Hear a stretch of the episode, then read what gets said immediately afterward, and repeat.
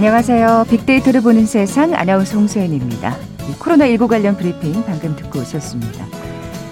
3월에 일상이 시작되는 오늘 새 친구, 새 담임 선생님을 만나는 학생들의 개학 날이기도 하죠. 새로 맞춘 교복을 처음 입는 날이기도 하고요. 그동안 방 한켠에서 대기하고 있었던 신학기 용품들이 모두 등장하게 되는 설레는 날이기도 합니다. 다들 뭐 기억나시죠? 예전에는 왜 손수건 가슴에 달고 운동장에 함께 모여서 입학식을 했었잖아요. 코로나로 개학이 늦춰졌던 작년과 달리 다행히 올해는 예정된 날짜에 학기를 시작할 수 있게 됐고요. 자, 유아, 초등학교 1, 2학년, 고3 학생들은 매일 등교할 예정입니다. 방역, 혹시 모를 집단 감염의 문제 참 긴장되는 부분입니다만 희망찬 첫 발을 내디딘 만큼 오늘 가진 첫 마음으로 마지막까지 무탈하게 한 학년이 마무리됐으면 하는 바람입니다. 잠시 후 통통 튀는 통계 빅데이터와 통하다 시간에 코로나로 달라진 다양한 학교 관련 데이터 살펴볼 거고요. 이어지는 세상의 모든 빅데이터 시간은 비대면 강의 2년 차를 맞고 있는 대학가의 개강 풍경에 대해서 자세히 빅데이터 분석해 봅니다. KBS 1라디오 빅데이터를 보는 세상 먼저 빅퀴즈 풀고 갈까요? 자, 여러 가지 변수가 있는 코로나19 시대 무엇보다 큰 사건, 사고 없이 진짜 이번 학기 잘 마쳤으면 하는 바람인데 예전엔 책 한 권 마칠 때마다 이걸 했다고 하죠. 옛날 서당에서 학동들이 책 한 권을 다 배웠을 때 하는 행사인데요. 간단한 음식을 장만해서 훈장님께 감사함을 전했습니다. 스승에 대한 감사와 공부하는 학동의 노고를 치하하는 자리, 순수한 우리의 전통 문화, 뭐라고 부를까요? 보기 드립니다. 1번 새내기, 2번 책거리, 3번 동아리, 4번 집들이. 오늘 당첨되신 두 분께 커피와 도는 모바일 쿠폰 드립니다. 휴대전화 문자 메시지 지역번호 없이 샵 9730. 짧은 글은 50원, 긴 글은 100원의 정보 이용료가 부과됩니다. KBS 라디오 어플 콩은 무료로 이용하실 수 있고요. 유튜브로 보이는 라디오로도 함께 하실 수 있습니다. 방송 들으시면서 정답과 함께 다양한 의견들 문자 보내주십시오.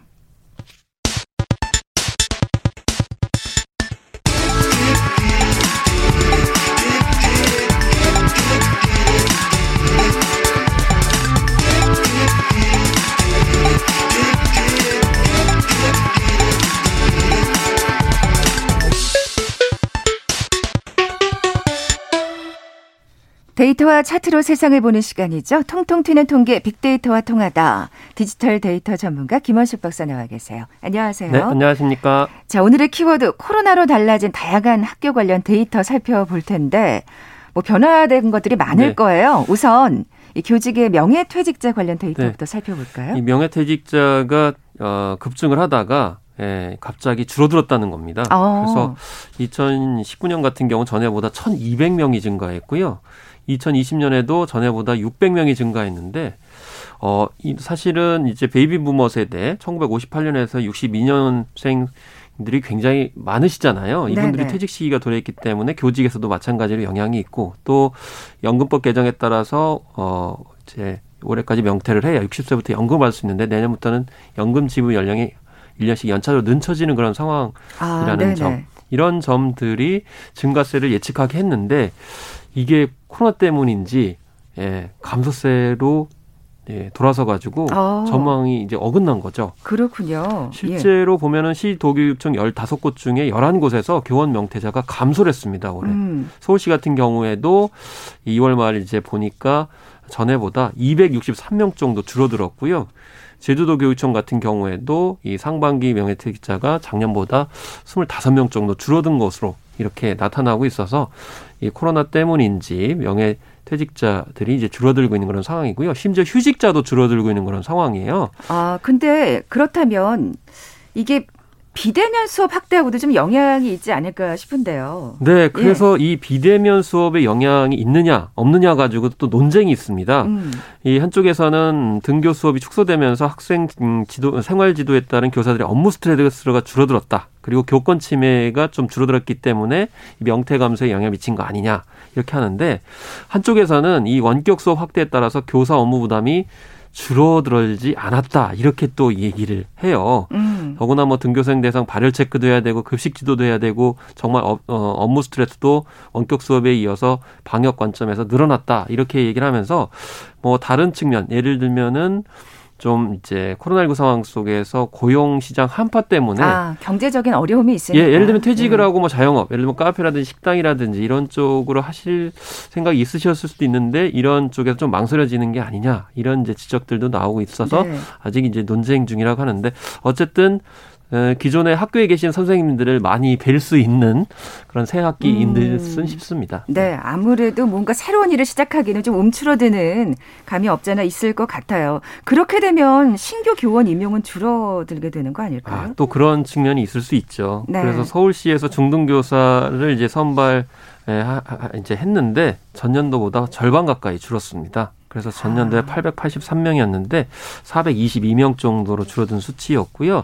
중등교육뿐만 아니고 공립 유치원, 초등학교 특수교사 같은 경우 학교 교사도 예, 한 170명 정도 줄어든 것으로 나타나서 사실 이거를 뭐라고 얘기할 수는 없죠. 명예퇴직 빨리 하시라 이렇게 할 수는 없지만 어쨌든 이렇게 신규 교원 임용은 줄어들수록 젊은 층들의 예, 교직 진출은 코로나 상황 속에서 좀, 좀 어렵게 됐네요. 예. 예. 이번에 학생들 좀 얘기를 해볼 텐데 네. 요즘 사실 이 학폭 문제로 그렇습니다. 연예계나 스포츠계나 참 시끄럽습니다.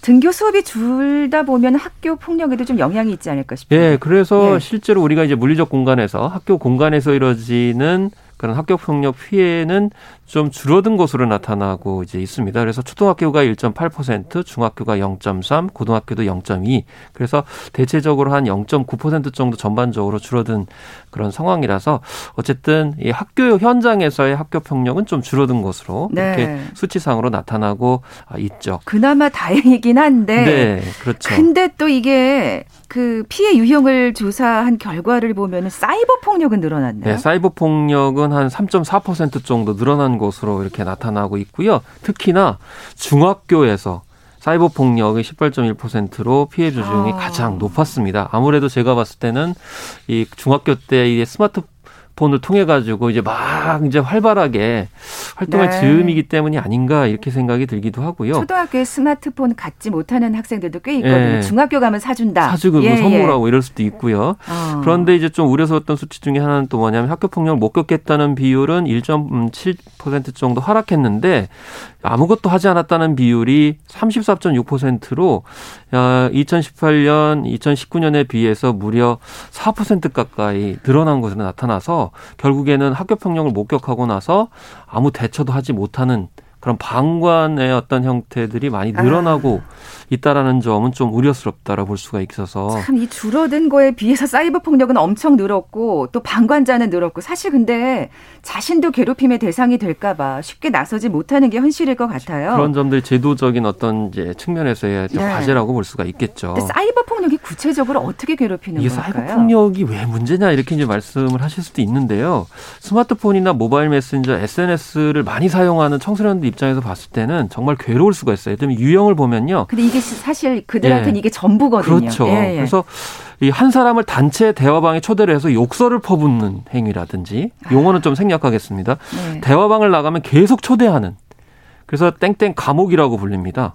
아. 그리고 따돌림 대상만 남겨두고 대화방을 나가버리는 어, 그런 어떤 행태 아, 그리고 다양하네요. 채팅방에서 예. 모두가 한 사람을 의도적으로 무시하는 예, 유령 만들기, 그 다음에 그 학생 실명을 거론하지는 않지만 누구나 짐작할 수 있게 험담하는 저격 등이 있어가지고 이게 상상을 초월합니다. 왜냐하면 그 또래 문화에서는 이게 응하지 않게 되면 어, 왕따, 따돌림이 되기 때문에 이 사이버 공간을 안 들어갈 수는 없고 그 들어가면 이렇게 이렇게 이제 어, 모욕과 인권 그렇죠. 침해적인 어떤 발언들을 하기 때문에 괴로운 거죠. 근데 이게 사실 대책이라는 게 네. 어떻게 세워야 될지 참 난감하네요. 겉으로 잘 네. 드러나지 않고 또 최근에 극단적인 선택을 하는 그런 학생 사례가 있었거든요. 네, 네. 그렇기 때문에 이 보이지 않기 때문에 적발할 수 없는 것이 물리적 공간에서의 학교 폭력보다도 더 교묘하고 위험하다라는 그렇죠. 겁니다. 교묘하죠. 그렇기 때문에 네. 기존 측정 도구를 좀 새롭게 만들어 가지고 이 측정 도구를 통해서 타당도가 검증되는 데 개발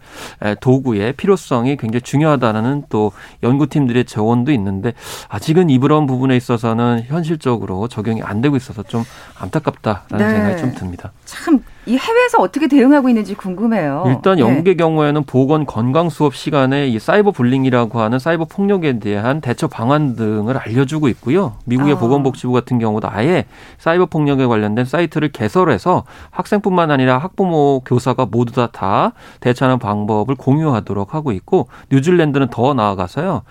이 어, 사이버 폭력 행위, 왕따 현상에 대해서 최고 3년의 징역형에 처할 수 있는 아. 법안까지도 강력하게 추진하는 등 세계적으로도 이제 문제가 되고 있고 코로나19 상황 속에서 사이버 폭력이 더 문제가 되고 있기 때문에 이런 점에서 우려스럽고 특히 이번에 개학을 하면서 이게 원격 수업하고 학교 대면 수업을 같이 병행을 하거든요. 그러면 네. 이게 사이버 폭력도 늘어날 수 있고 대면 물리적 공간에서의 폭력도 증가할 수 있는 그러네요. 양쪽의 면이 아이고. 있어요. 예, 예. 그렇기 때문에 어떻게 보면 올해는 새로운 또 도전이 학교 폭력 관련된 있을 수 있다라는 점에서 아 이제 경각심을 가져야 되겠습니다. 네. 그러니까 해외 사례를 좀 어, 적극적으로 참고해야 되지 않을까 그런 네. 생각이 드네요. 그리고 이제 네. 전문 인력들이 필요하죠. 그래서 음. 경기도에서도 밝혔지만 감염병 위기에 대응하느라 비대면 학교 폭력 예방과 상담에 좀 소홀했던 점을 이제 인정을 하고 네. 예, 그래서 이에, 이에 관련된 교사 혹은 전문 인력들을 확충하는 것도 방역 인력을 확충하는 것에 비, 어, 비할 때 이제 꼭 필요하다라고 이제 볼 수가 이제 있겠습니다. 그만큼 필요한 거겠죠. 네. 예. 지금까지 통통 튀는 통계 빅데이터와 통하다 디지털 데이터 전문가 김원식 박사와 함께했습니다. 고맙습니다. 네, 감사합니다.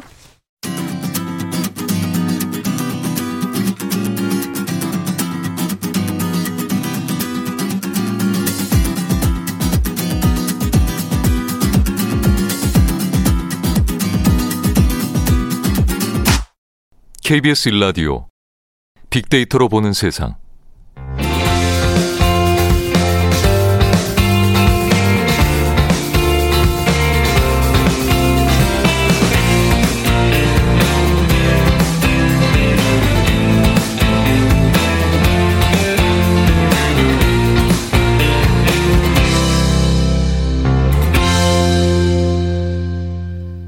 네, 궁금했던 모든 화제와 이슈 빅데이터로 분석해보는 시간이죠. 세상의 모든 빅데이터. 마이테이스트 민지영 대표 나와 계세요. 안녕하세요. 네, 안녕하세요. 네, 민 대표님 빅퀴즈 다시 한번 부탁드릴게요. 네, 예전에는 책을 한 권 마칠 때마다 이것을 했다고 합니다. 옛날 서당에서 학동들이 책 한 권을 다 배웠을 때 하는 행사인데요. 간단한 음식을 장만해서 훈장님께 감사함을 전하기도 했습니다. 오늘 새 출발을 하는 학생들도 무탈 없이 이것을 할 수 있으면 참 좋을 텐데 스승에 대한 감사와 공부하는 학동의 노고를 치하하는 자리인 순수한 우리의 전통 문화 이것을 무엇이라고 부를까요? 1번 새내기, 2번 책거리, 3번 동아리, 4번 집들이. 네, 오늘 당첨되신 두 분께 커피와 도는 모바일 쿠폰 드립니다. 휴대전화 문자 메시지 지역번호 없이 샵 9730. 짧은 글은 50원, 긴 글은 100원의 정보 이용료가 부과됩니다. 저 오늘 이렇게 학교 특집이 돼버렸는데 네. 이번엔 좀 대학가 풍경 살펴볼게요. 뭐 코로나19가 뭐 대학가도 아주 참 많이 바꿔놨죠. 네, 맞습니다. 작년에는 뭐 코로나로 인해서 모든 교육기관이 올스탑 됐다라고 해도 과언이 아닌데요. 그래서인지 대학생들 20학번을 코로나 학번이라고 부른다고 합니다. 아. 네, 특히 대학생들의 커뮤니티에서는 20학번들에게 학교에 대해서 묻지 않는 것이 불문율이다. 아, 안 됐어요. 네, 이런 어, 우픈 예. 상황, 우스갯소리가 나올 정도입니다만은 사실 올해도 상황이 크게 다르지는 않습니다. 뭐 비대면과 대면 강의를 혼합하기도 하는데 이곳까지 포함하면 90% 이상의 대학교에서 비대면 강의를 계획을 하고 아, 있고요. 아, 예, 예. 입학 졸업식은 물론이고 축제와 같은 모든 캠퍼스 활동이 중단되거나 비대면으로 전환이 됐죠. 그러니까요. 사실 야 진짜 뭐 요즘에는 대학 들어가자마자 취업 뭐 준비한다고는 하지만 네. 그래도 신입생 때만큼은 뭐 이런저런 지금 말씀하신 축제에도 참여해 보고 네. 미팅 소개팅도 좀 해보고 그렇잖아요. 네, 즐길 수 있는 것들이 많은데 네. 이런 부분들을 못 한다는 게 참 아쉽습니다. 그러니까요. 네, 예. 특히 뭐 성인이 된 후에 첫 사회생활인 대학생활이잖아요. 그래서 더 아쉬움이 크다고 하는데 대학생들의 일상 포스팅을 비교해 보니까 재작년이죠. 19 학번의 일상 포스팅에는 선배 동기들과의 술자리, 체육대회, 축제 후기 등과 같은 캠퍼스 라이프와 대외 활동이 줄을 이뤘는데요. 20학번의 일상 포스팅에는 집과 책상, 노트북, 커피 위주의 사진이라든지 예. 혼자서 할 수 있는 일들 이런 것들을 남기는 글들이 많아서 아쉬움이나 차이가 좀 더 두드러지게 나타났고요. 또 이들이 가장 많이 쓰는 반응이 버려진 2020년이다라는 얘기를 많이 음. 하더라고요. 그렇군요. 그래서 사실은 뭐 취업을 위한 스펙을 쌓지도 못하고 또 흐지부지 지나간 게 아쉽다라는 것들이 굉장히 안타까웠습니다. 네, 뭐 사실 뭐 비대면 개강 때문에 대학가 근처에 사람이 진짜 없더라고요. 네. 그래서 상권 도 많이 위축됐을 것 같아요. 맞아요. 네. 대학가는 뭐 활기를 잃었다라는 표현이 딱 맞을 것 같은데 당연히 유동 인구가 급격히 감소하기도 했고 또는 대면 수업이 사라진 학생들이 대학가 근처에서 자취할 필요성을 못 느끼면서 그렇죠. 네, 음. 원룸도 사실 개점 휴업 상태라고 하거든요. 그래서 뭐 매출이 뭐 80%까지 급감한 것은 물론이고 코로나 이전 연도 대비해서 공실률도 3배 이상 증가했다고 하더라고요. 또한 그 자영업자들의 커뮤니티에서도 거리두기나 뭐 이런 매출 이런 키워드보다 개강과 대면 수업의 키워드의 아. 언급이 더 많을 정도로 심각한 상황이고 뭐 초토화되었다라는 표현까지도 하고 있었습니다. 네, 대학가는 정말 그렇겠죠. 네, 예. 맞습니다. 사실 대면 수업을 하느냐 안 하느냐에 따라서 상권이 왔다 갔다 할 테니까요. 네, 네. 자, 그러면 비대면 강의 얘기를 좀 해볼게요. 네. 학생들이 어떻게 생각하고 있는지 또 조사하셨죠? 네네. 네. 음. 사실 2020년 동안 그 비대면 수업에 대한 언급을 보면 아무래도 갑작스런 변화에 학교나 학생도 모두 적응하지 못했던 모습을 볼 수 있었어요. 그래서 뭐 집중하기 어렵다거나 진도를 따라가기 어렵다 이런 것들이 이제 비대면 강의를 가장 힘들게 생각하는 이유였는데 그것보다 학교를 직접 가지 않으니까 내가 그냥 게을러지는 거예요. 나중에 들어야지. 나중에 아, 왜 아니겠어요. 네, 이따가 공부해야지. 이런 나 자신을 탓하는 반응들도 굉장히 많았습니다. 사람 마음이 다 그렇죠. 뭐. 네. 뭐. 예, 예. 근데 이제 갑갑한 강의실이 아니라 뭐 혼자만의 방 또는 장소의 제약이 없이 카페 같은 데에서 커피 한 잔을 즐기면서 강의를 수강할 수 있다는 점이 뭐 쾌적하다거나 혹은 코로나로 인해서 사실 대중교통을 이용하는 게 조금 불안하기도 하잖아요. 이런 부분들에서 조금 좋다. 내가 환승을 하거나 교통수단을 많이 이용해야 하는데 비대면 강의가 감사하다라는 글들도 볼 수 있었어요. 아. 네, 이런 반응이 아무래도 저희 같은 직장인, 재택근무를 하고 있는 직장인의 반응과 매우 유사함을 알 수 있었습니다. 네. 그 가운데서도 사실 어려운 가운데서도 장점을 찾는 네. 또 긍정적인 자세가 참 예쁜데요. 네. 등록금만큼은 긍정적이지 않을 것 같은데요. 네, 맞아요. 예. 사실은 사실 등록금이 올해 그 평균 등록금이 402만 원이라고 하거든요. 아, 결코 싸지 않은 가격인데 물론 올해 97%의 대학교가 등록금을 동결은 했지만 학생들은 학교에 한 번도 가보지 못하고 등록금을 지불한 이 부분에 대해서 굉장히 불만이 많았습니다. 아니 동결이 아니라 왠지 내려야 될 것 같은데 그러니까요. 마음 같아서는 그죠? 예. 그러니까요. 그래서 아무래도 예상하셨다시피 뭐 부정 비율이 84%나 되고요. 뭐 단순히 비싸다라는 표현을 넘어서 등골과 허리가 휜다라는 표현들이 참 많이 나오더라고요. 그래서 이런 부분들이 사실 학생뿐만 아니라 학부모님들의 심령을 음. 좀 대변해 주는 것 같이 보였고 그리고 사실은 학교 시설을 이용해 보지 못하고 캠퍼스 라이프를 즐기지 못하는 것들에 대한 아쉬움이 사실은 그 등록금에도 좀 표현이 되더라고요. 사실 그렇게 생각하면 정말 등록금에 그 시설을 이용하는 값도 포함이 되는 거잖아요. 네, 맞습니다. 네. 그래서 이런 댓글도 있었는데 고등학교 때 나는 학원에서도 인터넷 강의 들으면 할인해 주던데 대학교는 너무한다. 좀 일리 일리 있는 지적인데요. 네, 이런 댓글들이 있을 정도로 등록금에 대해서는 굉장히 불만을 많이 표현하는 모습을 보였습니다. 네. 네. 아까 비대면 강의에 대해서도 그 아, 가운데서도 장점을 찾는 네네. 네. 그런 긍정적인 모습을 찾을 수가 있었는데 그러니까 학생들이 힘든 상황임에도 또 그 안에서 또 재미를 찾고 있다면서요. 네. 예. 사실은 그 신입생들 중에 뭐 반수를 해서 더 좋은 학교를 준비하거나 남학생들의 경우는 입대를 서두른다던가 하는 식으로 사실 캠퍼스 생활을 좀 연기하려는 모습들도 보이기는 했어요. 어, 근데 이건 정말 현명한 것 같아요. 네, 그죠? 네. 네. 근데 이런 상황에서도 비대면 학교 생활에 적응하는 모습이 있었는데 교수님과의 수업에서 궁금한 점을 교수님과 채팅으로 해결한다든지. 근데 요즘 친구들은 음. 워낙 워낙 이 SNS나 네네. 또 IT 기기 또 컴퓨터에 정말 친숙하다 보니까 맞아요. 이런 것도 또 굉장히 익숙한 네, 네. 커뮤니케이션 방식일 것 같고요. 예. 그리고 아까 미팅, 소개팅 얘기하셨는데 온라인 화상회의 툴을 활용해서 미팅을 하는 경우들도 있다고 합니다. 아, 그래요? 네. 아, 재밌네요. 네. 예. 이렇게 해서 친구들을 만난다든지 혹은 뭐 동아리 선후배들 간의 모임이나 개강총회 등을 비대면으로 준비해서 얼굴도 보고 또 참여할 수 있는 기회를 만들기도 하더라고요. 네, 네. 이런 부분에서 나름대로의 비대면 생활을 비대면 캠퍼스 라이프를 찾아가는 모습을 볼 수 있었습니다. 그렇군요. 네, 그럼에도 사실은 우리가 아직은 비대면 수업이나 대면 수업이 병행을 할 것이다라고 예상이 되니까 이제 이런 아쉬움들이나 뭐 등록금에 대한 이슈는 좀 계속될 것 같은데요. 네, 네. 아, 아무래도 하루빨리 대학생들이 캠퍼스 라이프를 좀 즐길 수 있으면 좋을 것 같습니다. 네. 네. 그런 가운데 있어서도 슬기로운 캠퍼스 생활을 하는 대학생들의 모습이 참 예, 돋보인다는 생각이 듭니다. 네. 예. 자, 지금까지 세상의 모든 빅데이터 마이 테이스트 민지영 대표와 함께했습니다. 고맙습니다. 네, 감사합니다. 자, 오늘 빅퀴즈 정답은 2번 책거리였죠. 커피와 도넛 모바일 쿠폰 받으실 두 분입니다. 802 하나님. 오늘 두 아이가 새로 맞춘 교복을 입고 큰아이는 고등학교로 작은아이 중학교로 처음 등교를 했습니다. 말씀하신 것처럼 무탈하게 학교 생활을 잘했으면 좋겠습니다. 정말 그렇죠. 예. 모든 학부모들이 바라는 마음일 거란 생각이 듭니다. 저도 거기다가 한 스푼 얹어봅니다. 그리고 1호 2호님, 여고 시절 교과서 한 권을 마치면 오히려 선생님께서 단팥빵을 사주셨던 기억을 또 문자를 보내주셨어요. 두 분께 선물 보내드리면서 물러갑니다. 빅데이터로 보는 세상 내일 뵙죠. 고맙습니다.